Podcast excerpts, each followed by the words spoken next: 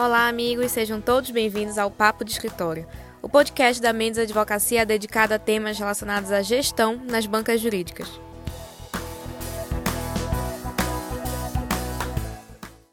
Como vocês já sabem, eu sou Suzane Rodrigues e estou aqui para mediar o papo com o Luca Mendes, sócio da Mendes Advocacia. Bem-vindo, Luca! Oi, Suzane, muito obrigada. É sempre um prazer estar aqui no Papo de Escritório. Igualmente, Luca. Bom, no nosso último episódio do Papo de Escritório, nós pudemos discutir alguns aspectos do processo seletivo das bancas jurídicas, destacando, Luca, como eles podem ser um, um momento relevante de ajuste de expectativas, tanto pela ótica do escritório como do candidato. E algo que ficou muito bem marcado na sua fala, eu lembro bem, foi como um processo seletivo bem estruturado, bem pensado, funciona como um ótimo instrumento para reduzir a rotatividade da organização.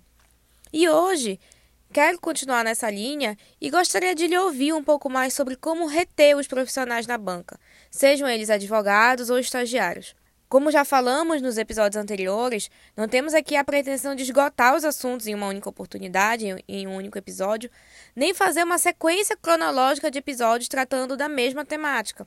Mas pelos feedbacks que estamos recebendo dos nossos ouvintes, que desde logo agradeço, e que estão curiosos para saber mais sobre a retenção de talentos, e bem como pela riqueza do tema, eu acredito que hoje vale a pena nós abrirmos uma exceção e continuar discutindo um pouco mais sobre isso. Então, legal, o escritório de advocacia estruturou um processo seletivo bacana, criterioso e fez uma excelente contratação. Mas, para além disso, Luca, como manter esse profissional no qual a banca investiu para conquistar? Suzane, concordo, acho que faz todo sentido a gente continuar aquele nosso papo legal da semana passada, agora numa perspectiva já da retenção de talentos, nesse momento posterior ao processo seletivo. Queria fazer um pequeno recorte também para agradecer todas as mensagens, os feedbacks que a gente está recebendo. Como colocamos, acho que no nosso primeiro episódio, é o principal termômetro que a gente tem, que o Papo de Escritório está sendo relevante e útil para vocês que nos escutam. Uh, Suzane, falar desse tema, eu queria primeiro fazer uma aproximação um pouco mais geral sobre políticas que acho que as bancas jurídicas precisam ter na perspectiva de pessoas uh, no, no desempenho das suas atividades gerenciais. Uh, eu acho que é importante, Suzane, a gente pensar nessa uh, liderança de pessoas dentro de um escritório de advocacia como um fator interveniente muito significativo para a retenção de talentos. Isso passa também uh, por liderar e contribuir na, na liderança e no protagonismo da carreira dessas pessoas no escritório de advocacia, assim como as competências, coisa que a gente também já falou num episódio anterior, ser um facilitador enquanto escritório no desenvolvimento de competências para que essa pessoa vá se sentindo eh, cada vez mais pronta para assumir novas responsabilidades. Então, uh, feito esse desenho um pouco mais inicial, Suzane, eu tento me aproximar de cada uma dessas grandezas aqui que citei. Quando a gente fala em carreiras, e já colocamos que o indivíduo, a gente recomenda que seja um protagonista dentro da sua carreira, eh, a gente eh, defende que os escritórios de advocacia devem ser também e ter ali políticas dentro das bancas jurídicas que facilitem esse protagonismo da carreira do advogado e do estagiário. Eh, o plano de carreira, por exemplo, eh, que deve existir num escritório de advocacia, é um instrumento para para que o advogado e o estagiário ele veja efetivamente um futuro naquele espaço. Esse plano de carreira ele deve ser desenvolvido com muita transparência e reconhecendo cada uma das faixas e a senioridade exigida para cada uma das faixas dentro da carreira. Critérios objetivos muitas vezes são importantes, alguns também de ordem qualitativa vão fazer parte, mas tudo de uma maneira muito clara. A regra precisa ser clara para que esse talento que escolheu a banca jurídica, ele possa enxergar um futuro dentro daquele espaço. Ele veja ali no presente As, as atividades que ele precisa desenvolver, mas enxergue que um caminho bem desenhado, caminho este que depende da banca jurídica, mas que depende também muito dele, pode ser um facilitador para que ele vá alcançando cada vez mais os seus objetivos profissionais e crescendo enquanto advogado, enquanto estagiário na banca jurídica, Suzane. Quando eu coloco uh, nesse agora segundo recorte para falar das competências, acredito que as bancas jurídicas que terão um sucesso maior na retenção de talentos, que é o nosso foco principal hoje, são aquelas bancas jurídicas que tenham uh, um investimento de tempo na formação desses profissionais. Defendo que as bancas jurídicas têm que entender esse seu papel formador.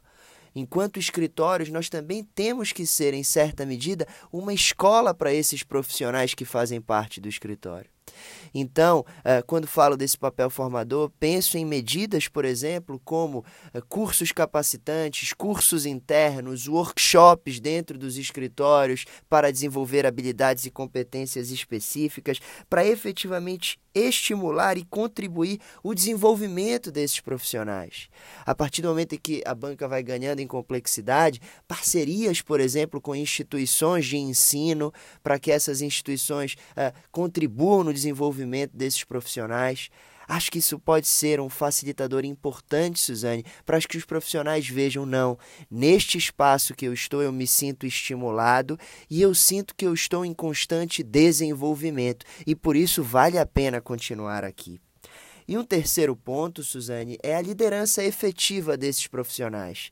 Eu acho que para os profissionais, é um gatilho para que eles tenham uma maior satisfação e, por conseguinte, a banca consiga retê-los, é que eles tenham ali, dentro da estrutura do escritório de advocacia, líderes que estejam atentos aos profissionais no desempenho das suas atividades. Então aqui eu me aproximo até um pouco mais da atividade fim. É importante um acompanhamento do desempenho das atividades desses profissionais com sessões, por exemplo, de feedback. Então esse profissional está ali desempenhando as suas funções, é importante um líder próximo a ele para dizer, não, isso aqui a gente está no caminho certo, isso daqui a gente pode melhorar. E no que a gente pode melhorar, o profissional entenda que ele não está sozinho.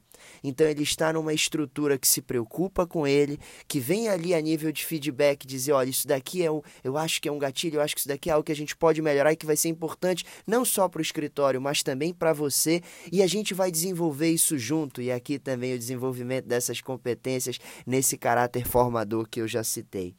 Então, Suzane, aqui eu acho que são alguns, algumas questões que eu acho muito importantes, que as bancas jurídicas precisam estar atentas para conseguir reter esses profissionais, estes talentos dentro da sua estrutura.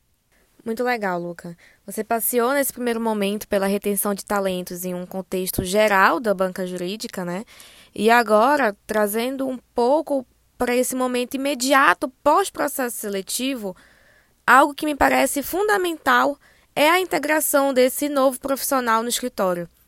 Tudo bem que o primeiro ajuste de expectativas é feito no processo seletivo, é claro, mas, a meu ver, isso deve ser uma constante, principalmente nos primeiros meses daquele advogado ou estagiário na banca. Então, auxiliar no desenvolvimento da sensação de equipe, na construção das relações pessoais daquele profissional, ensinar como as coisas funcionam e das coisas mais simples, administrativas, até as relacionadas à atividade fim, são exemplos de como essa integração pode ser feita. E como você enxerga isso, Luca? Como trabalhar o início da trajetória de um profissional recém-contratado no escritório? Suzane, muito legal uh, as tuas colocações. Uh, e a gente sempre fala até, o processo seletivo ele não termina ali quando você fala para a pessoa, ah não, você foi selecionado, e a pessoa fala, legal, eu também estou selecionando esta banca. O processo seletivo ele precisa desdobrar também para os dias iniciais daquela pessoa nesse novo contexto. A gente tem memória fraca, mas, Suzane, eu te convido também a pensar é, no dia que tu iniciastes, por exemplo, é, no escritório, ou então quando iniciaste um curso diferente. Eu penso também nas minhas reflexões pessoais, isso costuma dar aquele sentimento de ansiedade, uma inquietação pelo novo. Como que será que vão ser as coisas nesse novo contexto? E é tão bom quando a gente chega num novo contexto e se sente efetivamente acolhido. Então, eu convido aqui os escritórios de advocacia, Suzane, a fazer uma reflexão reflexão sobre esses momentos de acolhida, de ambientação desses profissionais. Esse momento de ambientação, como você bem colocou, faz parte sim uma ambientação no que diz respeito à atividade fim. Então vamos supor um escritório que tenha várias áreas e selecionou um advogado para trabalhar na sua área tributária. É muito importante que nesses primeiros dias esse profissional ele seja convidado e seja submetido nesse processo de integração que você bem pontuou para conhecer como é que funciona a área tributária deste escritório, uh, qual é o foco principal de clientes, a segmentação desses clientes, os setores da economia que são atendidos, indo além, questões mais administrativas, ainda na atividade fim, como que é o fluxo de trabalho, como que é o atendimento desses clientes, quais que vão ser as responsabilidades que esse profissional ele vai receber uh, nesses primeiros meses de trabalho, quais são os objetivos que ele tem, metas que ele tem de trabalho nesses primeiros meses. Eu acho que todos esses são elementos importantes, Suzane, para que esse profissional ele se sinta mais seguro e com uma, uma maior segurança ele veja, não, agora eu já tenho uma maneira, de forma mais clara, o porquê que eu estou aqui e o que que eu tenho que vir aqui todos os dias realizar do lado dessa equipe.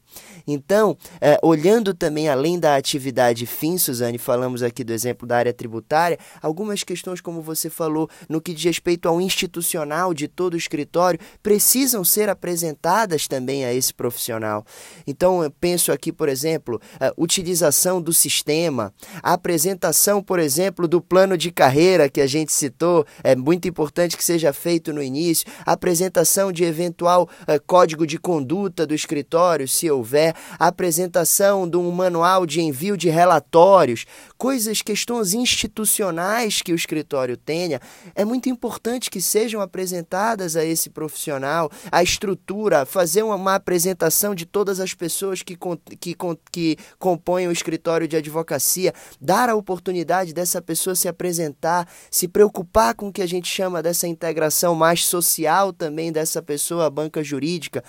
Todos os elementos fundamentais, Suzane. Eu fiz questão é, de jogar muitas coisas nessa parte, porque, de fato, os detalhes importam, como a gente já falou em outros episódios, e eu acho muito importante que a gente tente pensar numa forma mais sistêmica nessa acolhida desse profissional para valorizá-la. Esses primeiros momentos do profissional dizem muito, é quando ele vai ter ali um primeiro impacto do espaço, é quando ele, a gente precisa, e a nossa intenção é fazer com que ele tenha ali certeza que optou pela banca certa, pelo contexto certo para se conectar, Suzane. São essas as minhas reflexões. Sem dúvidas, Luca. Essa integração, o acolhimento inicial, essa ambientação, como, como tu bem colocaste, são fundamentais se quisermos falar em desenvolvimento desse profissional, bem como na sua retenção no escritório de advocacia. Bom, estamos chegando ao fim do episódio de hoje e aproveito, Luca, para agradecer mais uma vez pela participação e pela fala sempre muito construtiva, muito enriquecedora. Suzane, eu que agradeço, é sempre um prazer estar aqui e semana que vem, novamente, Papo de Escritório. Isso mesmo. Eu lembro que todos vocês que estão nos ouvindo podem mandar sugestões de temas ou perguntas nos nossos e-mails ou redes sociais, que estão na descrição do episódio. Muito obrigada a todos que nos ouviram e até semana que vem. Tchau, até mais.